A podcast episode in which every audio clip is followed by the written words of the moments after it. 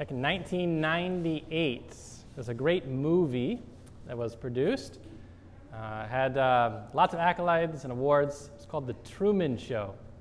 Some of you perhaps have seen it. So it's the story of a man who was raised on a movie set, except he didn't know that this was a movie set. Everybody else knew that it was a movie set except for him. There's lots of hidden cameras. And what he didn't realize, but that he began to suspect something wasn't quite right, was that this was a one man reality TV show. That he was on camera 24 hours a day, seven days a week. He began to suspect some things and began to ask questions. He eventually figured this out that this wasn't the real world. And he was able to escape and then live a private life. I would offer to you that this is reality for you and for me, except in reverse. Right now, you, for the most part, have pretty much a private life. But one day, on Judgment Day, everything is going to be revealed your actions, your choices, even the secret thoughts of your heart for everybody to see. Today, we are entering into Advent. So that's how we went. We now have purple. We start with this beautiful penitential procession. It's a season of penance in preparation. During Advent, we especially focus on the last things on heaven, hell, death, and judgment. We are focusing during Advent on the return of our Lord in judgment, that he will come at the end of time and return as just judge, as magistrate, uh, as the great, the great tribunal which will take place. So we do this while also preparing to remember his first coming when he came as merciful Savior. We heard in the first reading Jeremiah says, He will execute justice and righteousness in the land. As Catholics, we say every week in the Creed, He shall come again with glory to judge both the quick and the dead. So I'd like to talk to you about this today. Talk to you about the final judgment, what it's going to be like, how to prepare for it.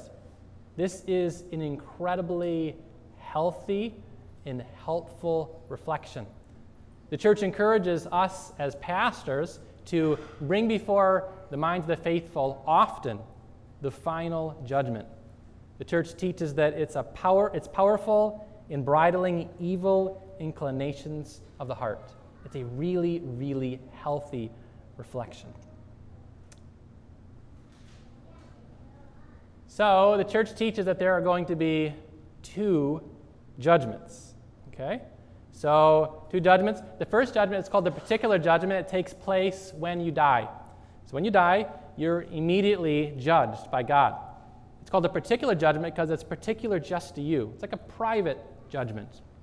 And depending on how you've lived your life, uh, um, if you have rejected the Lord, if you have deliberately rejected the Lord, rejected uh, the church, rejected the teachings of Christ, uh, then you will. Get what you asked for. So you're trying to separate yourself from God, and so you'll be separated from God for eternity at that time. I'll be talking about that next week, because I know that doctrine of hell is a difficult one that many people have. So, but if you die in God's grace, you die as a friend of God, then you will go to heaven. You might go through a time of purification first, if you haven't yet been perfected, what we call purgatory. Hoping to talk about that in a couple weeks here um, but you'll, you'll end up in heaven. So that's the particular judgment. That's what takes place immediately after you die. Now, the particular judgment, it's kind of a, a preliminary judgment, it's a, a stopgap judgment. Because there's some things that have to take place before the final judgment uh, can, be, can, can, can take place. So, the particular judgment takes place first, and then time has to go by. Because it has to be clear how your actions and your choices affected everybody else. Affected your children, those who admired you, those who followed you, those who didn't even know you. But these things have to, will continue. Your choices, your life are going to continue to affect people even after you die, even to the end of time. And so the final judgment is not going to take place until the end of time, so that it can be seen how your choices uh, and your actions affect everybody else. So, it's to, so first there has to be time that takes place, this kind of uh, ripple effect. And then, uh, according to the scripture, we read, for example, in Matthew 25, that this second judgment, the final judgment, or the general judgment, it's called general because it's not just about you, but it's general for all people. We read about it in Matthew 25 that uh, the dead are going to be resurrected, both the good and the wicked are going to be resurrected. They're all going to be together there before Christ, all nations, all peoples, to be judged. And this is a public judgment where everything is made known uh, so that true and perfect justice can take place. Because in this lifetime, right now, uh, oftentimes the righteous are demeaned and given, you know, misrepresented. They're unjustly deprived of good names, whereas the wicked often make themselves look good even though people can't really see what's going on under the surface. And so at the final judgment, everything is going to be revealed people's motives, people's actions, even their most secret thoughts, so that the truth can finally come out. And those who have been living righteous lives, um, and those who have been living wicked lives, uh, everything is going to be clarified. Everything is going to be made right at the end. This is called the general judgment. Everybody's involved. So that's the two, that's the two judgments. Okay? The particular judgment, which is particular just to you, a private kind of judgment that takes place immediately after you die. And then a general judgment at the end of time when everything is revealed. And, we, and everybody can see what, how your actions ended up, how they rippled out throughout time. That's the general judgment. Now, I know what you might be thinking. You're thinking to yourself, everything is going to be revealed. Uh, all of my actions, my choices, even my most secret thoughts, everybody's going to know about this.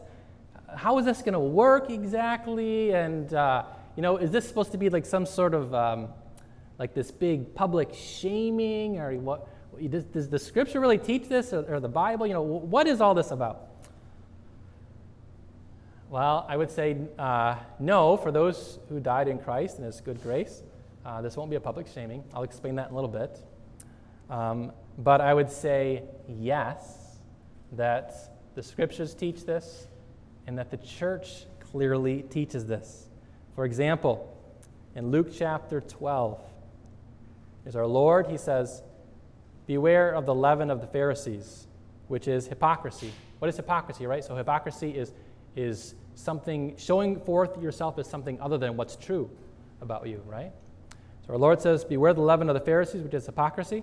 Nothing is covered up that will not be revealed, or hidden that will not be known.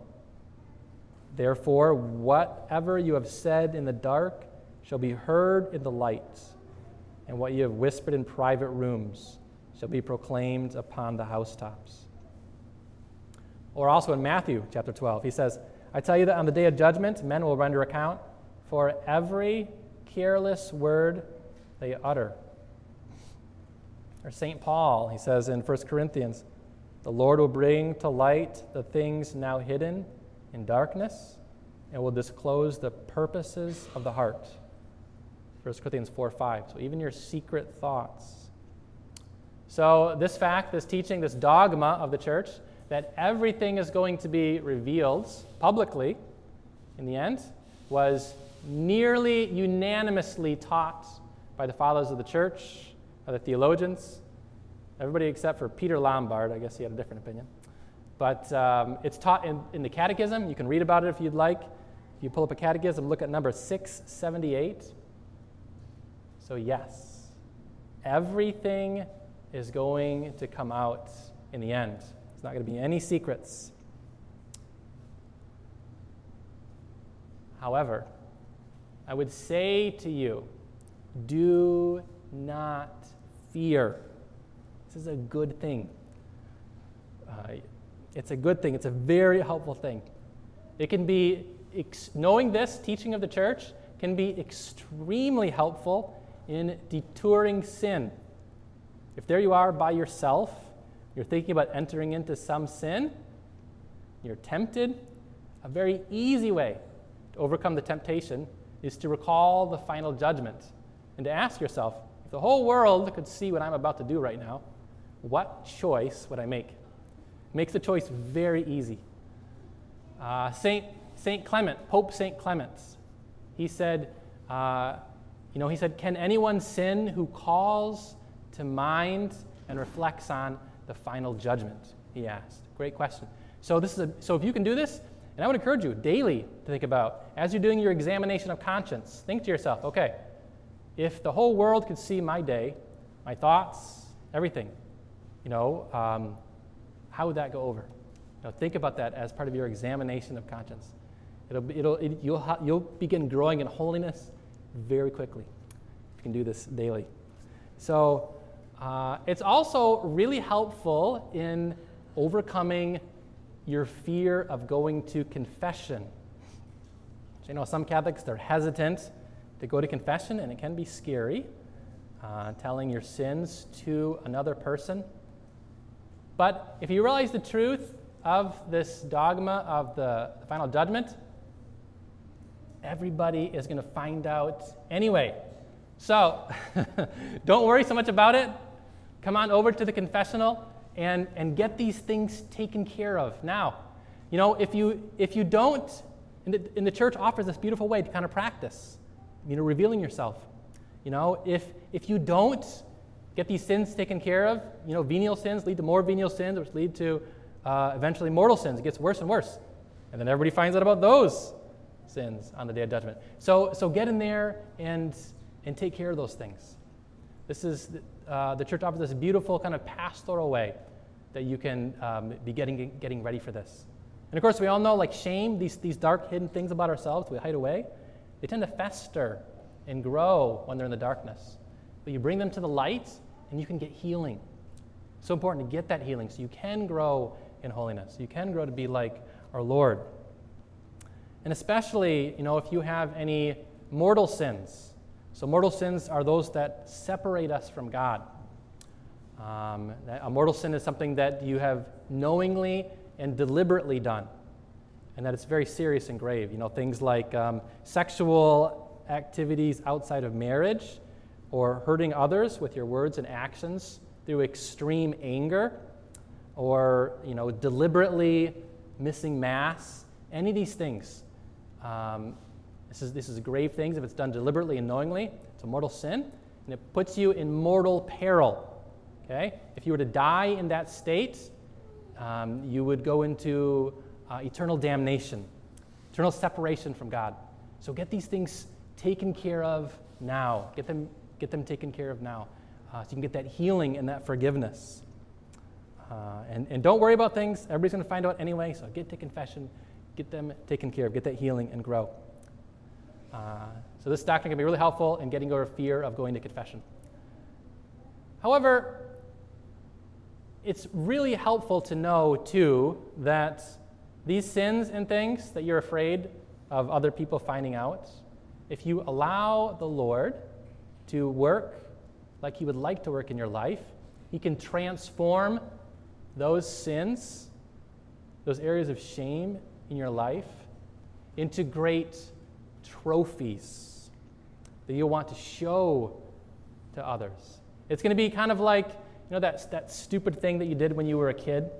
Uh, but now you tell everybody because it's a funny story and everybody laughs and it's a great time. You find joy in this. That's how our sins are, are to be if, if we handle them correctly.